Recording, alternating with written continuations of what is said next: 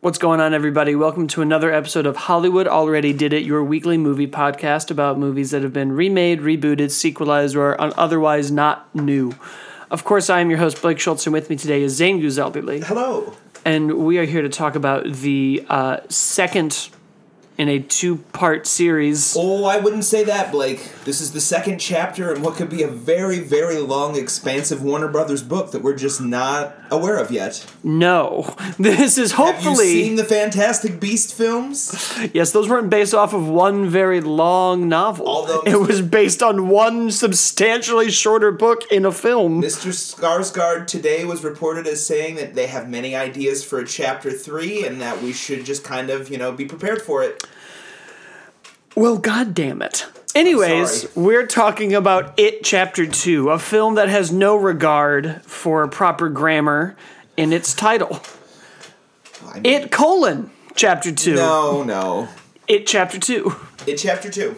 The sequel to the first movie, the adaptation of the very long book by one Stephen King about a clown who likes boys and girls. Well, well, and adults sometimes. You know, it's funny you should say that because the first chapter is that. It's that. It's about Yeah. this killer clown that loves children. It's the back half of this book that I really thought they were just going to throw out going into it, which becomes so metaphysical and just so heady and large that, you know, to just even tackle the idea of the deadlights I thought was incredible. Because when we you see them flashed inside of Pennywise's mouth at the end of chapter 1 and and I was just like oh this might just be a thing that's in the background. But as Mike, who you know went off into the wilderness and drank some hayaba, hi, uh, some some crazy shit, not even ayahuasca, just just real crazy shit tea, and he was able to see exactly what these uh, Native Americans had tried to do when they encounter this being, which apparently has been on Earth for millions and millions of years. Right. And that's that's just scratching the surface of it for the book. For the most part, that's that's the movie. I don't think that that's a spoiler. Is that a huge spoiler? I mean, it's the film. It's. I mean, sure, sure. Just let them know before they click on. Look, it made 91 million this weekend, so Look, just- the odds are you saw it. I just kind of knew what it was gonna be. Like you just, you just. There's just no other way to explain it or really do it. Well, they took all of the parts of the book that kind of make the book without the expansion of Stephen King's various multiverses work, right? You had to have some sort of who is Pennywise and why is he here. You you don't have We to. kind of only get like a third of that. Yeah. Which I think this is what their their chapter three leaning into, like just exactly what Pennywise did at the circus or how this man came in contact with the shapeshifter being or whatever. I right. I mean, they could now just do this through the ages. We could go back to the 50s, the 60s, the 70s, but you could do Every this forever, years, right? Yeah, There's you only so many cycles, but you're right. You're right. Like it wouldn't be that hard to just be like, it's a clown and it fucks up people sometimes. Uh, but you liked the movie overall. How did you feel about I it? don't know. We went and saw this a couple of days ago, and I've just been uh, kind of thinking about it, but not in like an exciting like oh, and then every day I think about something new because as I suddenly walked out, there are enough dumb moments that are peppered throughout the movie which just annoyed the piss out of me to to a substantial degree where I should have been able to like leave it alone. But much like Andy couldn't leave alone like the the editor, I just felt that there wasn't anyone on set to be like, no, that's that's just a step too far. And there's even, you know, you I I will be honest here and, and, and just say that I've it's of the Stephen King books, I've not read it. It's quite a large It's cast. it's a lot. I start I've started it a few times, but can never really get through it. Um, I've seen the miniseries, which I'm not really a fan of, though I love Tim Curry's performance. It's very slow. Yeah, I mean, but this book is also like just has its moments where you really thought the film adaptation can like really harvest the best moments and make something that moved. Uh, uh, kind of like the same way that a lot of Crichton novels are made. Right. You never ever really see four fifths of his books in those movies. They take what is pertinent enough, Right. and and kind of package it slick. well, that's the Jurassic Park thing. It's just a different story Sure. from the book to the movie. And so this is this is a lot larger, but like here's what I feel didn't need to happen in this movie, okay? All of the scenes with the kids, as much as I love those kids, did not really need to be in the movie. The kids had their own film. This whole book is about adult Mike staying in Derry because he has no other options and being left with the memories while everyone that went away they just forgot about it. Whether that's the magical allure that it has, if it's something that is deeper and Derry, whatever. This is Mike's story, and as you said, these guys, th- these producers, they do Mike, the character Mike, so dirty both times. Yeah. we don't see him going after his uh his Horcrux or whatever the fuck it is. They, you don't see he, he sets it up, but then he just kind of falls by the wayside to let the bigger names in the movie kind of like really fill up the runtime unnecessarily. Right. And I, I keep seeing so many reviews that are like, it is just so long, and I love to champion a three-hour movie when you earn it. Like Endgame, to me as a Marvel fan, earned it. This was just like again, there wasn't someone there to be like, no, no, no, like let's stay on track here. it would have been really easy to get 30 minutes out of this movie that I don't think you need. That's Because I'm in very much the same boat you are, where I'm like, man, I walked out of that movie and I really liked it. And that is because on the roller coaster ride of a movie, I will forgive your average parts to bad parts of your movie if the ending is great. And the last 30 minutes of this movie, when they're fighting Pennywise and they're adults and they figured it all out, and their performance, I was like, what, this is all great!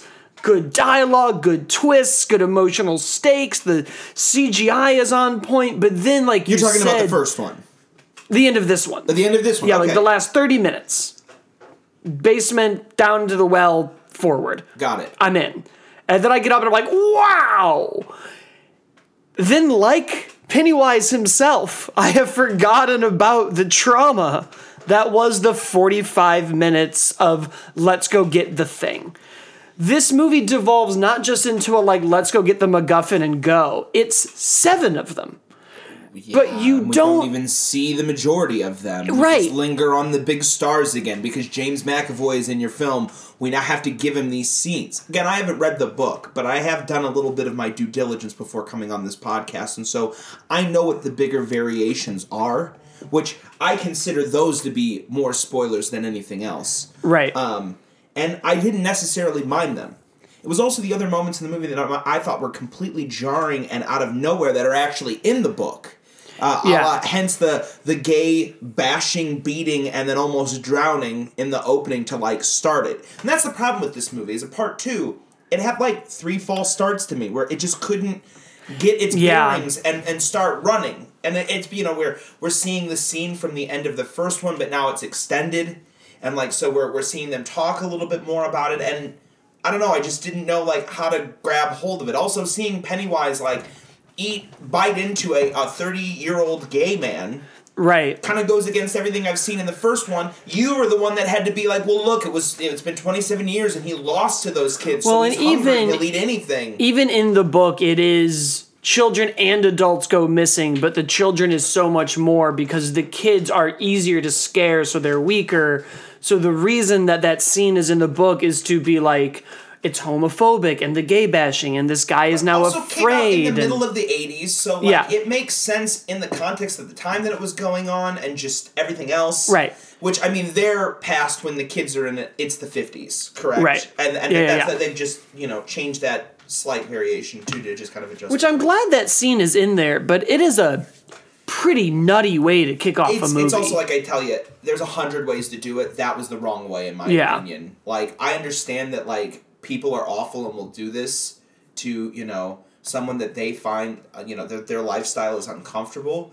But at the same time, too, it was like, what point were we serving to like beat this guy up, have his lover witness it, and then just have it come and take a bite out of him, and just be Well, like, bah! And like that's kind of the problem is I believe that th- this scene is so much earlier in the book because they're cutting up the past and the present, right? So to show it there is this kind of introduction to Pennywise, and then you later learn like, oh well, you know, it's da da da da da. But since we've had a part one that was like so kid focused, and they never really bothered to tell you, are the parents aware of it? they're just creepy. they- the whole right. movie, they're just creepy and they're side eyeing everything. But and you can like you can do the due diligence Even- of going well there's a curfew at seven so everyone's aware to not be out past seven Well, because these kids are missing.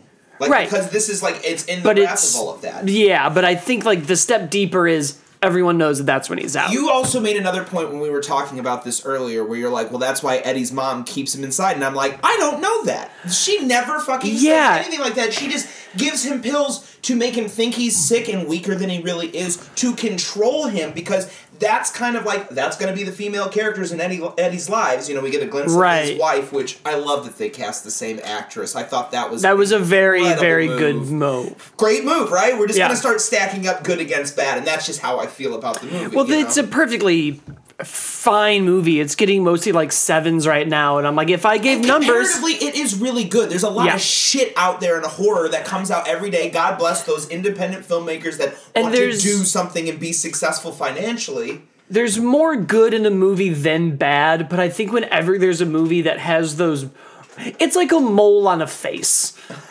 And I could sit here and be like, wow, 90% of your face is flawless. Can we get you in to see someone to just you know what I mean? It's like, right you know, now? I mean, I've got a mole on my neck. It's the first thing I see in the at the morning. size of the one that was on Tom Holland's chin. Did that thing stay around? No, no, no. You become Spider Man, and they give you the best doctor in the world. Not just Beverly Hills, not just London. A lot of people don't know this. He's gonna have that mole back now that he's with Sony only. Well, that was Disney dif- That's how they're going to differentiate the different universes of this kind of multiverses of Right. Peter Parker. But back, but back, but to, back the, to back this to this clown this scene, multiverse. right? this oh, man, that gets into some. I can't believe nobody like I, my last sidebar. It kind of surprises me in a world of shared universes and connect everything that no one's been like. Let's fucking go for this and connect all these Stephen King things like in the books, and we'll have the Deadlights in the Dark Tower and the Deadlights and Pennywise and Christine and and The Shining, the Overlook Hotel, and Yeah. there's all of these things. There's the Shining ability on its own. I I mean I love it, and and if anything, this is a really good Stephen King movie. oh yeah, Because you can tell when that guy is like high on coke, when he's drunk, you know, when things are just kind of going a little crazy, and sometimes it works to like whatever he's doing in the moment. But I feel like Andy loved this book so much that he wasn't willing to let go. He maybe add Yeah. a little bit, but it's like, no, it has to be like this. And it's like, I bet if Stephen King was here, which you did have him on set at one point, another great cameo, uh, you know, just just reel it back just half a bit. I want to go find this the Paul Bunyan statue attacks Ri- Richie and just see like oh. how pivotal that is in a book because you're talking about really great CGI in the at the end of this movie, which there is. A lot it of is CGI trash there. throughout the rest. It- like like what? We have to like cut and lock this print a week before the fucking premiere came out? Guys, you guys made more money than God. You had more time than you needed, and it looked lazy at times. It looked like shit. It looked like it mostly looked bad. it looked like more of the CGI from Scary Stories to Tell in the Dark was Yeah. more complete. Yeah, At times, that one also had its own problems, but even went into like using the practical. That's that's where because ultimately, like with the first film and this one, the moments where it's like, and now it's time to be scary. They introduce a what's like a, a just like a, a, a normal thing to be yeah, and then it Like, like the old woman. The Yeah. scariest thing that ever fucking scared me in a horror movie was the decrepit old woman that got out of the bathtub in The Shining. And in this trailer, when we see Jessica Chastain talking to this old woman and her rummaging around in the back naked, I'm like, she's going to attack her. And it's just going to be an old woman that just looks all scabby and nasty. Instead, it turns into like a 3D old Walt Disney cartoon. That type of like look at look at what we're doing here doesn't scare me. It's cartoonish. or even like and this movie also we could have scaled back the comedy in it a lot too but there's another scene later in the movie where they repeat the like not scary at all very scary scary doors The three doors, and they open right. up the the very scary one and there's a big jump scare and then they open up the like well we'll do the very scary one instead and It's a it's a Pomeranian Pomeranian dog. dog. and the joke that Bill Hader made was like he's gonna look I'm not gonna fucking fall for it. was Fuck his you. true form going to be some Pomeranian dog? I would have laughed so much harder if you just be like, I'm not falling for that, and close the door. But we have to have this. dog turned into a decrepit skeleton monster that lunges at them and looks like yet again another Nicktoon cartoon Yeah, that's not. it looks like a 3D weasel from Who Framed Roger Rabbit Yes, in 3D. Maybe it scared the children whose neglectful parents let them watch this. But uh, I'm like, you you you get to do this moment. It can be bloody. It can be really horrifying, shocking. It could be a flash cut of something that's just really depraved. And we're just making these like Dr. Seuss esque fantastical creatures that look poorly CGI'd. Right. And just move weird for the sake of looking spooky, but it doesn't do shit for me. It, it really takes me out of it. I'd rather have it be something, have it be like Skarsgård putting his makeup on and ripping the Yeah, scars that into was great. Incredible. scared the living shit out of me for just a brief second. But but you also touched on it too. The first movie had a lot of humor in it, but when the serious moments were happening, they knew to leave it serious. This one gets into the look, they love the humor. So after a character gets a knife in the mouth and then takes that knife out and stabs like a, a, a character attacking him with it, he's gonna crack a joke. No, no, no, he's gonna be in horrific pain and scrambling to get out of there. You're kind of missing the mark. You didn't have anyone there to pull you back. Right. So I'm gonna go all the way back to that gay scene we were talking about. Ugh, I'm over. I don't want to talk. I know, but we didn't wrap up our point, and we can't just spitball scenes, or our listeners will get lost. I guess. We get that note often when we just ramble. uh, but that scene doesn't add anything to what Pennywise is doing He's because right. There's no like, well, now he's attacking these people for this reason, and the rules are different, and ba ba ba ba ba. They just and that becomes kind of the problem with all of these issues. These seven, whatever they totems, Totems. don't add anything to the characters. We don't learn anything new about Pennywise. Some of these things they're connected to are just random items from this movie. We had to make up in part two because we forgot this is how we were going to do the movie. We didn't plan Right. it beforehand, and then, and then even then, it's like, okay, And it is misbalanced. We spend like 10 minutes chasing Ben around the school and then like 30 seconds on somebody else. And it's like, well, we don't need to see Pennywise chase him around as a kid when I know he's fine. The other thing is these events are happening in kind of like a short time frame where it's almost like can Pen- can Pennywise like be in multiple places at once? Well, that was my other confusing part when they were like, we weren't together all summer, and then we went to go find out all of these like short stories they had. But the first movie made it seem like he punched Richie in the face, and in like a few hours, we were all back to like, he got Beverly, let's go. Yeah, Was that, was there a week of time that. it's it's kind of made unclear. And, and of course everyone's like, well, just wait. Let him have his six hour release, and No. you all can go have that because I I I'm, I think I'm good.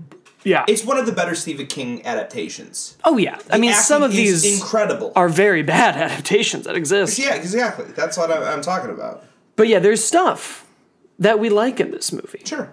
The acting, Bill the Hader. character. just Bill Hader steals Like the it's, whole it's show. so unoriginal to be like, oh, he was so good in this now because it's all anyone's talking about. And I was really going in to be like, okay, whatever, let's go see Bill Hader be great. And I was like, man, he was fucking great. well, that was the thing is we kept watching it almost like with my arms crossed, like we'll see.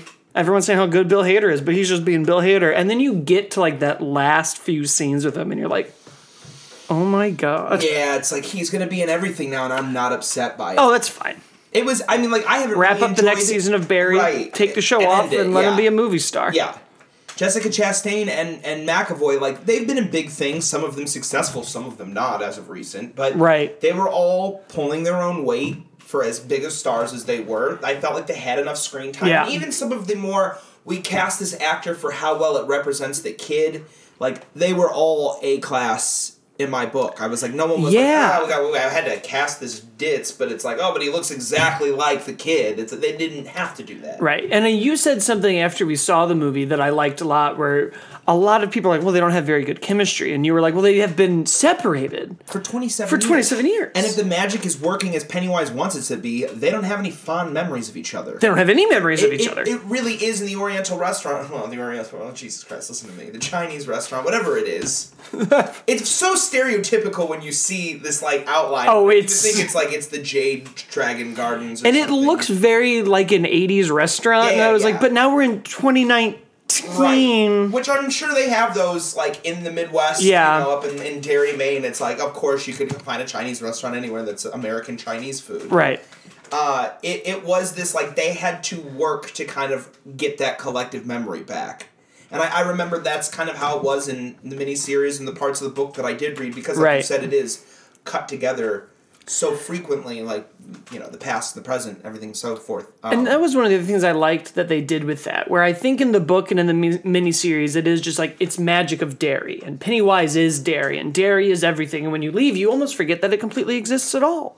And this movie made it more kind of like, well, maybe it is just the trauma, and they've like blocked it out. Like when they leave, there's a few lines of, oh, well, now I can remember more. Like why is that? And they're like, well, either we defeated it, or now we want to remember this. I was like, oh, I like that. There's growth behind that change now. It isn't just like, well, the magic is gone. Right. Yeah, and The or, spooky man. or you know, like even like you, you to uh, your credit, you're like it's it's really kind of baity to be like, oh, Beverly's seen how we all have how we're all gonna die, but then we don't. But then we don't She's do not gonna say anything. She just happens to know how one of the characters. See, there we go. I won't say that. Who kills themselves and uh, is choosing to take themselves off the board, so to speak. When they get that call, it's like in the bathtub, and they're like, "How did you know?" It's like I've seen how we've all died. I'm like, okay, that's cool, but But how? now just tell us, especially if the magic is ended and now it's like it doesn't matter. That just could have been really cool scenes to see older versions of them dying at you know different Or- points, or, yeah. like not showing certain ones because you know maybe this future interaction with Pennywise, we're not all gonna walk away from it. So Right. uh, there was a lot they could have done to heighten the stakes and even do a little like I wouldn't say fan fiction, but like a little bit more character service. Yeah. You know, because I felt like you're right. There were just so many people there doing so many things that we, we robbed a couple of them and, and almost didn't need them to be there. Know, like Mike, and here's my totem. I've had it oh, oh, forever. Oh, hey, Mike, you were gone for 45 minutes there, but good, good. You had your little adventure. You've been Or here the whole like- time and at the backbone of this mission, but good, you've got your bloody rock. Good, good, great. Other characters that we could have done more with, or just cut out the whatever the bully whose name I've already forgotten, and he. Oh, Yeah. He I- shows up twice and it's kind of interesting, and then we just wipe him out. And I was like, well, we didn't really. No, do and, and- anything And, that was one thing that was like it was another scene that was at the start of this movie was him surviving the fall from the first chapter, and him walking back into town and the police being there where he's already killed his father. Yeah. And them arresting him. They've already. It seemed like they already had that footage. That is really like how you just you put that at the end of chapter one, and then Right. you know that he's alive and he's locked up, and ooh, he may come back. But this was like, oh, now we're going back to do this, and now he's alive, and There was a lot of previously on moments that weren't in the which first makes movie. me think that they'll be cut out and just put in the original moments where they should have happened in this longer cut. I imagine that's what it is, right? That that's Yeah. this like super six hour cut. Because you're right, we watch like three scenes of like previously on chapter one, and it's like we I just watched this last night. Like I I did the fucking homework, and now here I am getting cliff notes before the test. I mean, you might as well just do a Star Wars opening and give me a crawl and be like, it's been 27 years. And if you may remember, I would have preferred and now, and now we've had to digitally re-age uh, Finn W- Wolfhard because we're gonna make him look like a cake, just with perfect frosting and his little perfect childlike cheekbones and glasses. I'm Yeah. like, he is a CGI character sitting around real children at one point. It's it's, jarring. it's really a shame when you can walk out of a lot of Disney movies and be like, look at this de aging technology. And then you get somewhere else and you're like, oh, oh no, they did went not. to the knockoff company. Clearly, they did not get four four Hey, billion dollar movies. Let's just cut this scene out because we gave young Richie a whole fucking movie. That's where I keep going back to. I'm like, I didn't need to see the kids It was until just so the they ending. Could, Blake, the only reason they have the fucking scene is so they can establish that they had some cool underground clubhouse that will later be fit into a nightmare oh. that looks cool cinematically, but does nothing for this. Yeah. Nothing. They also wedge in one totem because they didn't know how to take care of the dead character. It was like, what the fuck is this? the shower cat. Now look, I can again. I plead ignorance. I didn't read the book. If you're telling me that this is exactly how it was in the book, well, then maybe it wasn't that great to begin with. I was gonna say maybe I'll Maybe argue. we're all a little high on clowns and Tim Curry to think that this is the greatest thing, but studios don't do big budget horror like this anymore. When we get it, it has to be almost bootleg off of Redbox. Right. And the story and the actors are never there. We're getting some of the best actors working in a high budget movie with, with like they're really fucking throwing money at it. They thro- should have thrown a little bit more or done a little bit less, but we're not going to get anything like this except from this company one more time. We'll get Doctor Sleep at the end of the year. I'm not going to rope in the Joker. That is now like the new Godfather. Apparently, I haven't seen it, but we're all about to have our heads blown off. Um, well, hopefully not. I mean, oh god, what a, well, I didn't mean it like that. God, what an age we live in. I know.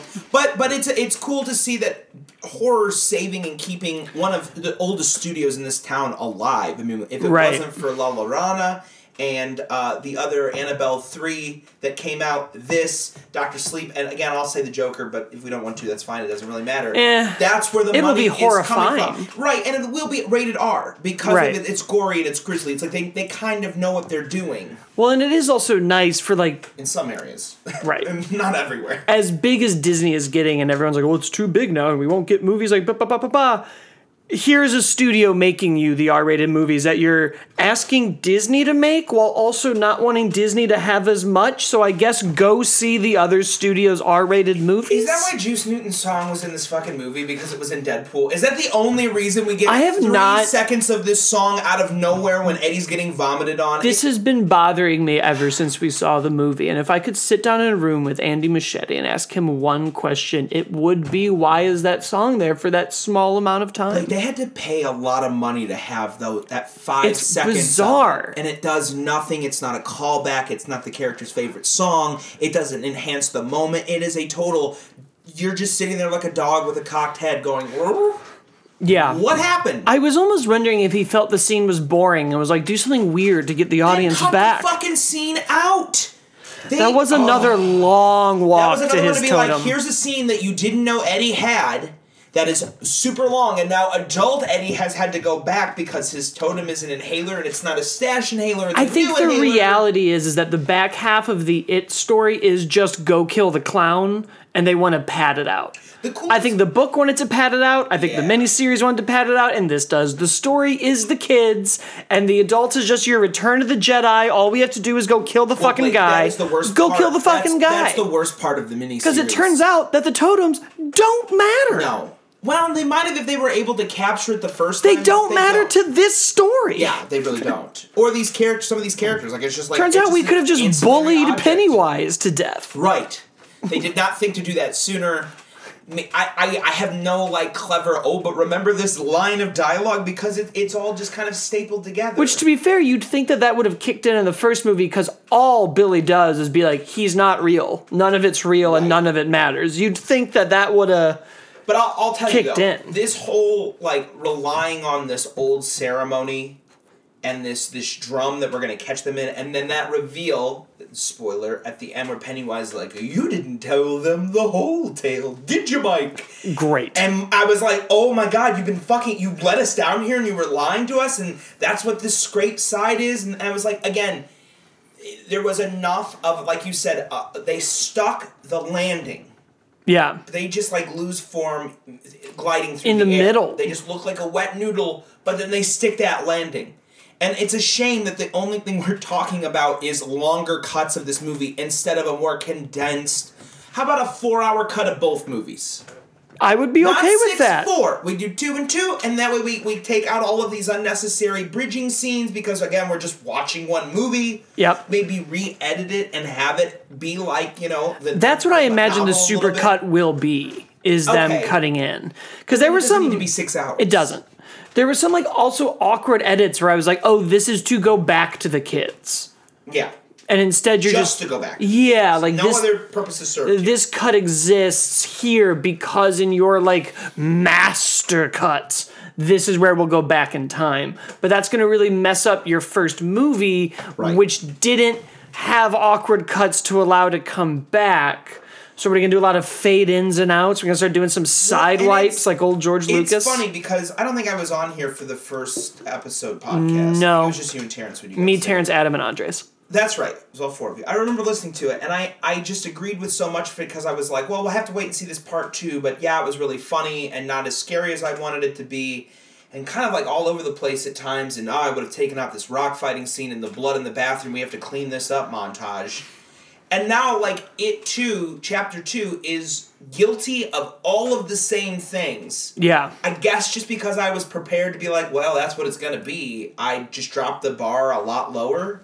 It doesn't Well, the first- it, and I, I think it's totally just off. The first one, and I want to bring this up more when we were talking about the box office, but the marketing for the first one, because it did less money, uh, the marketing machine for that first movie was like 45 times what the marketing was for this one. We had haunted houses, we had audience reactions, we had red balloons everywhere. We had articles about Just the balloons popping buses, up. Bus ads that just had Georgie in the raincoat. Yeah. And like the, the just the iconic clown in the sewer and like not even you, you didn't even And see just, his like, face. very like modern types of advertising techniques. Everything was interactive, everything was social, everything was sharing. You had a haunted house at Do you remember Comic they made that Con. 16-bit game that you like Yeah. the sewers that was like a bonus thing on their site? Yeah, like it just was firing on all cylinders. Like part of the reason it was that big was because you couldn't look left without running into a clown on Hollywood Boulevard really for wanted- two months before really its release. Their money this time around because they just did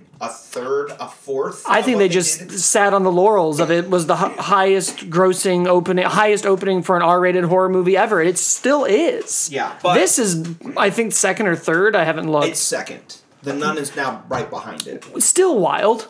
Nuts. I mean, in the last five years, that this is. It's clearly emerging that we can do big R-rated horror. People, people Yeah, show up with like for a it. superhero level budget and almost more And of an of adventure yeah. tone. Yeah, you can really kind of build in. But I think that's part of the challenge of adapting such a big book Oh, because we've now done this twice, and the first time to eleven. Are you? Oh, you're talking about it, the, the, ni- the it, yeah we have now adapted it twice. The first time.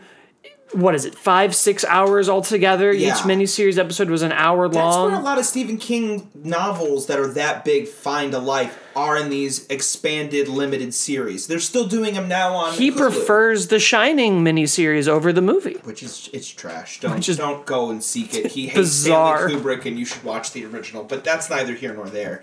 You're right. Yeah, have you seen the miniseries all the way? Oh through? yeah, for Yeah. the it. Yeah, yeah. yeah. And I remember kind of watching it on CBS, so that was being broken up into parts, and you could watch it, and it was like edited. And trying to watch it uh, when the part chapter one had come out, I was like, I'm gonna do this. I, not even an hour. Not even an hour, and I'm just like, there's just no need for me to do this. It drags and it gets really repetitive.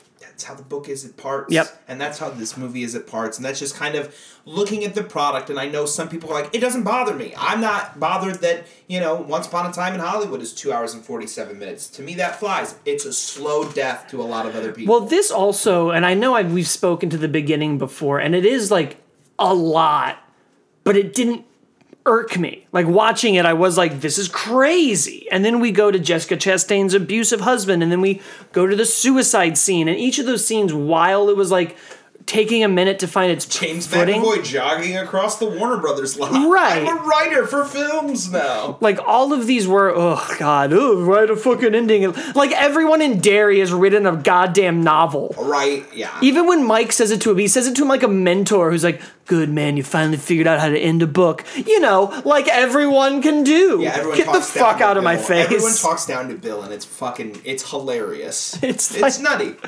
it's so much. He doesn't and I get anything except for a story in the end. and it's supposed to be like a joke since they changed the ending from this book and Stephen King's books sometimes don't have a great. Fine, we really gotta bash it over the head though with eighteen fucking times. You know, I'll tell you though, I, we've, we've already moved. We're well beyond spoiler territory now. I would say so. I would say so. Um, I recently learned that this little bit was added. That uh, at the end of this movie, you see uh, young Finn Wolfhard scratching something into a bridge, and then later Bill Hader goes back and like it had been painted over, but the scratch was there there, and he he, he re scratches it is, and it's his plus Eddie, his initial, and Yeah. he's he's secretly still a closeted homosexual. The Pennywise knows this and like threatens him, like, "I know your biggest secret," you know, and it's it's so interesting. yeah, You know, as they play on that, I'm I'm a heavier fellow myself, so all of the fat stuff like really got me, and I just couldn't help but think I was like, imagine if there are any like closeted guys in this theater right now. This is their biggest fear. And it's cool. They play on claustrophobia. They play Yeah. on being burned alive, drowning. Like I don't know that the book takes it in such great depths, but like they kind of found everyone's fear and like twisted that screwdriver at it for a brief moment. yeah. And that's fun when we're like, we're gonna get everyone will be afraid of at least something, especially if clowns isn't your thing. That also does a good job of going back to uh, Richie in the first movie when they're like, "Well, what are you afraid of?" And he's like, "Oh, just clowns." Yeah. And you're like, "Well, that's not very interesting." Right. And, like, "Oh, well, it was a lie." It adds to Bill Hader's performance. Yeah. And it, it adds to their relationship, especially because the other character never really knows to some extent. right. While we're in spoiler land, does do you know if if Eddie uh not Eddie, um, what's his name? Or no, it is Eddie. Eddie, Uh the one he has a crush on. yes. Did he die in the book? Huh, give me two seconds. In the here. miniseries, they all come together and defeat the spider in a very boring fashion. right? And I know that no one dies there. Eddie literally has this moment in the film where he thinks he's won, and just this one of his because he's not even a full spider. He's half clown, one like third lobster, and one third or crab rather, and then another half like spider. And those fractions don't make sense. He does. Okay. he does. And it's great because it's just like they never talk about Richie's own sexuality in the book, other than a few lines of just like, and they always have that kind of like back and forth, you know, oh fuck your mom, and, and oh you know hi I know you're gay, just like kind of that regular camaraderie. So it was kind of sweet in a way for them to end it the way that they do. I thought it was great. And and you know Mike he packed up his car and and Bev and Ben are just gonna go fuck on this boat while that dog watches. And Bill is still just left with a good ending now because let me tell you that's not it's not that great of an ending on the on the page it doesn't really work. I Bill. know how I'm finishing my book now. That's a trope I'm very tired of. Is whenever there's a writer, Uh, the writer who in solves his anything- own dilemma. Yeah, that is like I know what I'm doing for my next book. What about your troubled relationship with the wife we saw for one scene, or the Peter Bogdanovich director cameo where he's like, "Look, kid, you suck, but the studio has to use you. Like, your story's not over. We're gonna have a lot of that guilt-ridden conflict in his own like career." And it, chapter three, Pennywise is still alive and I Bill. don't want more. be like the Nutty Professor two. You haven't seen either of those, have you? the Nutty Professor films. Yes. I've seen oh, those. Oh, oh, that was someone else I was talking to. Yeah, it's interesting because I think you touched on though a good part of like what is scary now. I feel like a lot of times when people review horror now, they're like, well, it's just not scary. The Halloween remake just wasn't scary, and movies just aren't scary anymore. And I'm like, well. One, we're adults, and like Pennywise, he cannot eat adults because it is harder to scare them because they are adults. So I think, or like you heard it with us and Get Out and all these other places, but you kind of touched on like, well, now it isn't about the jump scares or like things like The Ring that are just eerie. It's hitting these personal. You liked what I said about us. That, Yeah. that was your biggest thing. Yeah. I was the first to be like, what a what a totally non-scary movie. And then my realization, like, if I woke up in the middle of the night and it was me with hollowed out eyes and a red jumpsuit about to kill me, I'd be terrified, especially if they knew what my next move was going to be. Right. And that's always kind of the hard part is now it's like, well, think about this situation. Put yourself in it. really try to Mike Myers is walking through your anyone, a man. scared me, dude. He doesn't move quick. He's he's indestructible. He's he's dodgy. Right. It always scares me. So when you say that, I was like, I was actually very afraid of the new. I hear the right noise in the apartment when I'm going to sleep, and I'm like, well, that's it. Somebody's in here and they'll just kill me when they get up here. So if anything, you're really brave to sit through these movies and be like nothing. But we all know how you get when you get home alone and you're jumping at noises in the night. Well, yeah. Well, and it's like it's wild to me that people now are like, "Well, I just don't think it's a scary movie," and I'm like, "Okay, fine," but that's also sort of like walking out of Superbad and be like, "It's not funny," and it's like, "No, it is funny." It's just, yeah, right. It's just maybe not your brand of humor, but you can't deny all of the laughter that you just sat Right. through, or like the jumps and scares that you see about people around you. Granted, some people are just into a little bit more; they might play it up a bit, but I mean, you're still having that kind of like just jump. Oh, and that's why yeah. you're going, and that's why everyone goes, and that's why it makes money. I prefer it things like this, Stranger Things, Halloween, Us, to a Conjuring. Like it's gonna be jumping, and then we're gonna show you a very gross thing. I'm like, oh well, yeah. It's like that. That's just being on a roller coaster. If I know the roller coaster, I'm like, here comes the drop. We did it. We dropped, Yeah, and now we're done. But if you can really stick me with fucking a bad song, I'll remember your movie forever, whether or not you want me to. or you shamelessly rip off one of the gross, most gruesome moment from a John Carpenter. Yeah, movie, what like the it's hell? Your own. I know that you knew, and everyone is like, "Well, it's an homage to the thing." A head gets cut off and sprouts into a spider, and then Bill Hader literally delivers the next line as follows: "You gotta be fucking kidding me!" Just like in the thing, and then they like have a whole bit where they're trying to kill the head. It was so just like you could have done anything else. I get it, Andy. You, You- love the thing like the fucking rest of us. Another moment though where I'm like, just take it out. Just to, exactly. Just take because it out. There's shit that happens before that moment, and then endless amount of of scares and stuff that happens after it. Just take it out. This is your like now your wet dream fantasy and making a horror film, which again, the highest grossing horror film ever. Who's gonna say no to you? And that's the problem. Right. Yeah, I felt like this movie learned a lot of the wrong lessons from the first one. It was like, well, if we crank up the comedy and we crank up the weird creatures, I just want to see Bill Skarsgård be a great fucking Pennywise. He is. I want to watch that forever. He is. He's so good at it. And I want to watch Bill Hader. I want to watch all of these. You had such good children, and now you have such good adults. I want to see these character moments because I feel like even the novel and the miniseries is more, and most of Stephen King's writing are like character driven Oh, things always. with a horror backdrop. Which is why the endings always work. It's always a twist in the narrative where the father has to kill the son, or Right. you know they're left with that ultimate decision, and it, it doesn't mean shit if you don't do the hundred page journey between the beginning and there. yeah, and I want to see that more than I want to see the twisted dog and the weird I'll- woman. uh, right, I'll hand it to him. Like some of the scenes, like did emphasize their friendship a little bit more, and, and they were those scenes with the kids, but. They were even onto it when Pennywise wasn't trying to scare them at the Chinese restaurant. When they are at this haunted hotel. There's another thing I was going to bring up. They're all living in this hotel, but like With no, no one, one in it? works there. Right. I never. The whole town feels abandoned in this Yeah. movie in a weird way. Well, and just like Jessica Chastain going to visit her own home and then leaving to see it be condemned and locked up, and that was all Pennywise magic. Is like, well, is that what's going on in this hotel? You'll never get an answer. is now the whole town just, uh, just a decrepit shell that's being run by this Yeah. energy source. But then again, like a lot of these characters are still living there. But you know, like I'll say, my mom grew up in a small town. I was raised in that town in like summers and whatnot, and it was very much like a typical Americana one main street town. To go back now, a lot of the same people are are still there, but there's Yeah. no upkeep. A lot of the video stores, half the stores are closed. You know, Amazon's sweeping places like that out. So I get the decrepit deadness of it, but I don't know. Just give me a fucking bell clerk and someone to check them in.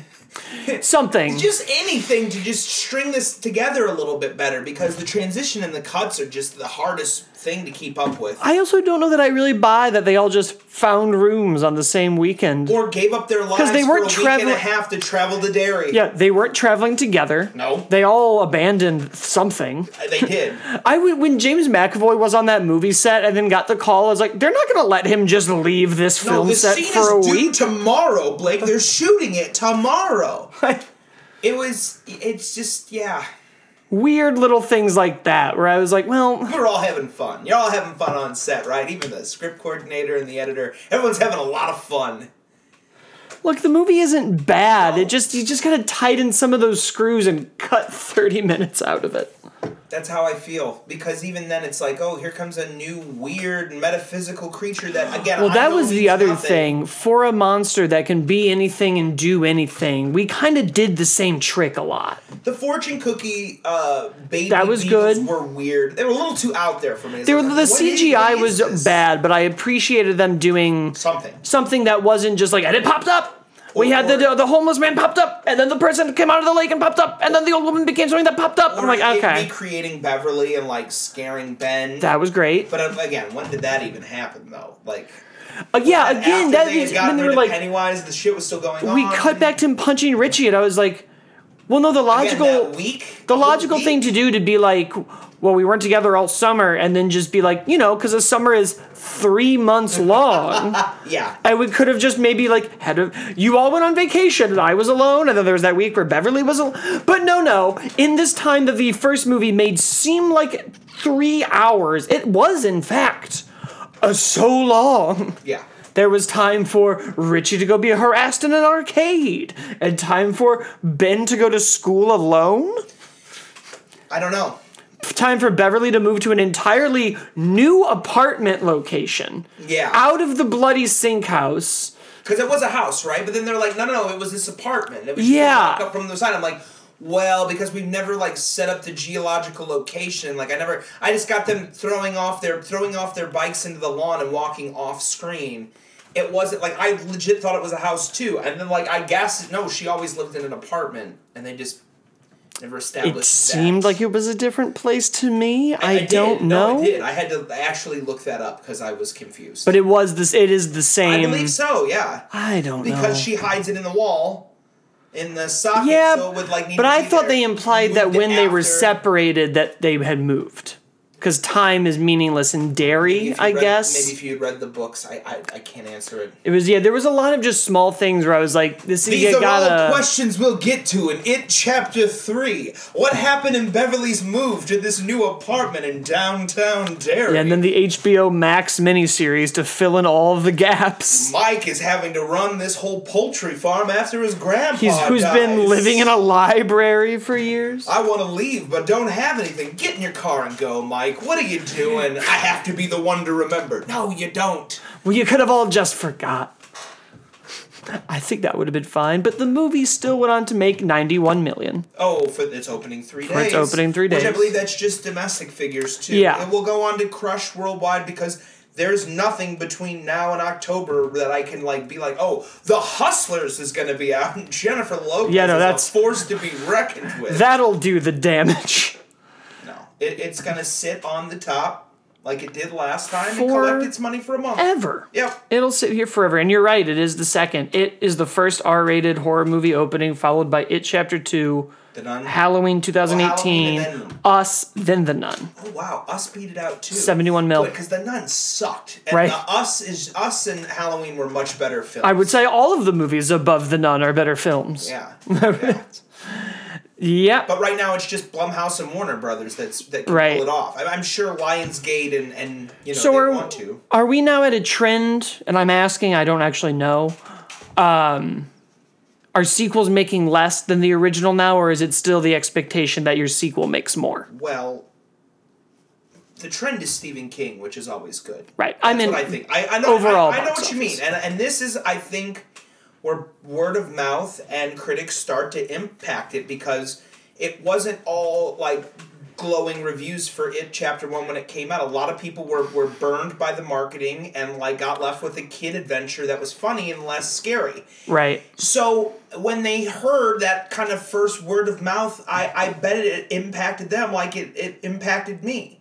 I wanted to go, but I know a lot of people that are like, ah, I'll just wait. The first one really wasn't for me. And I think you really have to make that amazing movie that not only satisfies the critics and the executives and the mass general audience to like do a great sequel. But that's the fatigue now, right? I mean, you're in business in this podcast because of it, and now that's the number one complaint I see. I don't go to the movies because none of this is original. It chapter two is just it again. They Right. saw it. You got a different ending with better adult or older adult actors. Not better necessarily. I mean that's a that's a fight worth having. But Right. you know that's what it is at the end of the day. And I I just think that the the idea of a sequel cozies up better to an executive than it does a, a regular theater goer. But even for a the book is one thing, we have to separate it. This isn't a traditional sequel. This was baked into the premise of the first movie. You know, in that case, you have to do it a little bit closer with with one another, like Infinity War and Endgame. Yeah. You know, like this was like this was this traditional two years. two years, and they weren't thinking about the sequel before they got into it. I mean, if you wanted to, it could have just been it, and it bombed, and, the, and then Warner Brothers was just like, "Look, we're not going to do any more of this." Right. It was huge, but while it was baked in, and I knew that it was too, they weren't they weren't brash enough to call it it Chapter One. No. They did at the end. They, that's right. They did do it. At They the do end, it at the so, end. ah, well, you know, that's true. Yeah, this was from the beginning. Also, when you start just like being like, and there will be more, people are like, to what end? Marvel lost half of their audience midway through and, and regained them through the likes of Taika Waititi and James Gunn and random directors doing crazy. Well, that's a much different thing Totally. to analyze. Ant Man to Endgame to Thor to this. I think it's like look at the Conjuring universe. Like, yes, those are making money, but like to diminishing returns, and and people aren't like going like they are with other big franchises that are like I just kind of look at it from that umbrella of like, well, which one's like like Hobbs and Shaw. I I can't believe it did as much as it did. Still making money. I still like I kind of left those movies after Most, if not all, of our movies this summer that have crossed a billion are remakes and sequels. Right. So I, I don't know. Maybe I'm completely full of shit, but I, I see it as a people get excited for that big opportunity to go see like a movie they think is like, whoa, that's the movie. And it To counter was that, though, also almost every original property this summer has not made money.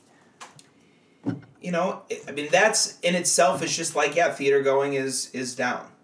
And tickets aren't readily, you know, cheap enough for everyone unless you can get Right. a plan. But then a regular person that goes and sees two movies a year is like, why would I give AMC twenty five dollars a month? For me, it's like a steal. I go all the time. I get the money's worth. The points, it all adds up. But I, I understand it, and there are just so many options at home now.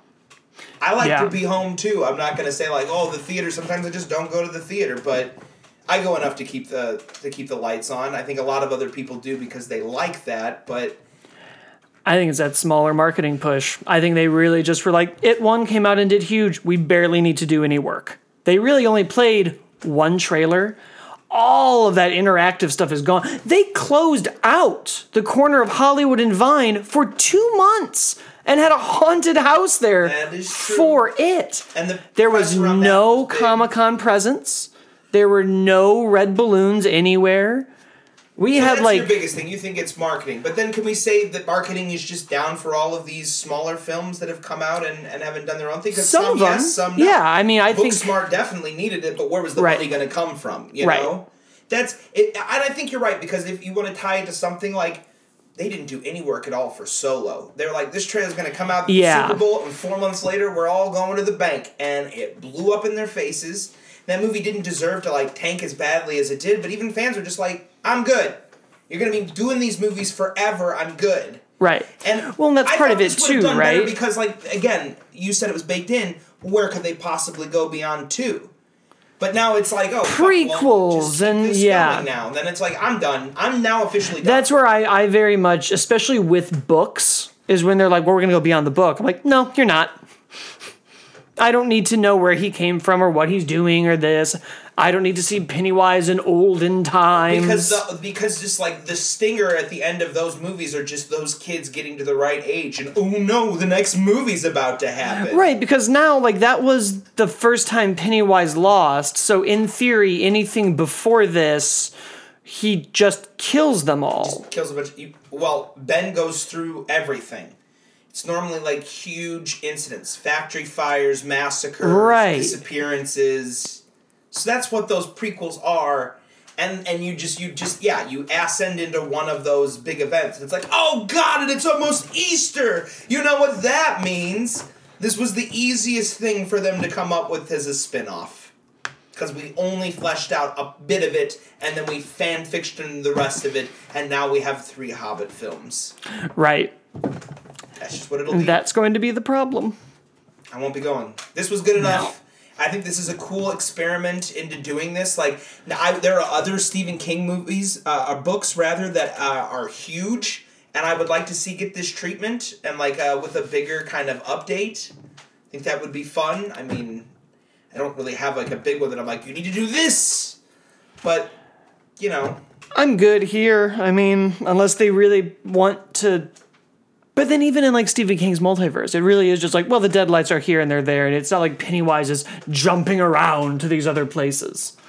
He's not going to be in the post-credit scene of Doctor Sleep and walk out of the closet and be like, "Hello, Shining. I'm putting together a team." There was that brief moment when uh, you know Beverly's back in the stall that she was like bullied in as a kid, and everyone's kind of putting their face through, and the the bully does the "Here's Johnny." I That- I was so irritated. I, I had to ask. I was so off? I irritated. I didn't care. I didn't need it. I just was like, all right. So now in this, this is where I just get weird. We're like, okay, so now in Derry, Maine, and now Well, Stephen the Shining, King, the Shining film had already come out, and they would have seen it, so the kid would just be imitating. and it. now to be fair, Stephen King is a character in the Dark Tower books as the writer who has to do all. So I guess fine. Never mind. grit your teeth I be like, still don't like it. it's just it could have been left in the editing bay. That was a really good sequence, and like, like I'm like, ah, and then we had to throw in a joke. It's like the fucking Guardians two bits, where every now and then I'm just like, okay, guys, we've been trying to get Yondu's fin for ten fucking minutes. Right. Eventually, you just got to get the fin. Are you padding the runtime? It It's a too short of an thumb. idea? Where was this thumb? Exhausting. that's ultimately how I felt at the end of this movie. But because the ending solidified and closed it up, I was like, well, I'm not totally mad at it. But if you fucking come up with part three and it's prequel, sequel, mix, I'm just gonna be like, bah. fuck. I don't need any more. I don't really think I'll see them I again. I might I if someone puts it on. Probably watch the second one again from my own home. When I Yeah. can pause it and go to the bathroom and not, you know. It's a movie that I really liked, but I'm like, I want to love it. I want to want to go buy like Pennywise Funkos So and you be had to in. pick, do you pick chapter one over two? You have to sit through one of them again because I definitely picked two over one, just because I like the adults. There's, yeah, maybe. Just, ju- uh, literally from their acting alone, even though I just everything I, think I just would. said on this podcast, I'd, I'd watch the whole movie again on. I think two again. yeah, I don't need to see. I one. like that ending so much. Yeah. And it is just them bullying him until he turns into a puddle of goo, but But I dug it. but they crush that heart, and yeah, Eddie's moment of like, this is a monster killer. And I was like, oh, I love. I'm just, I'm with all. I like this. the cavern. I like the running around and him getting stuck, and we got to shrink him. And there's other ways to do it. And you didn't tell them the truth, Mike. Yeah, yeah, and yeah, yeah, yeah, yeah. oh, Yep. It's great. Good movie. The movie's good. It just isn't Peppered great. with bad moments. Movies are oh, it's okay for a movie Yeah. to be fine, and it's okay to sit down and be like, here what didn't I work just, in the movie. I just don't like the annoying bits that are like, you're annoying me now. Don't annoy me. Right. What, what are you gaining from? Did you really think this would be a good idea to keep doing this joke, to prolong this this cuphead villain that's just like traipsing around on the scene and half CGI? No, thank you.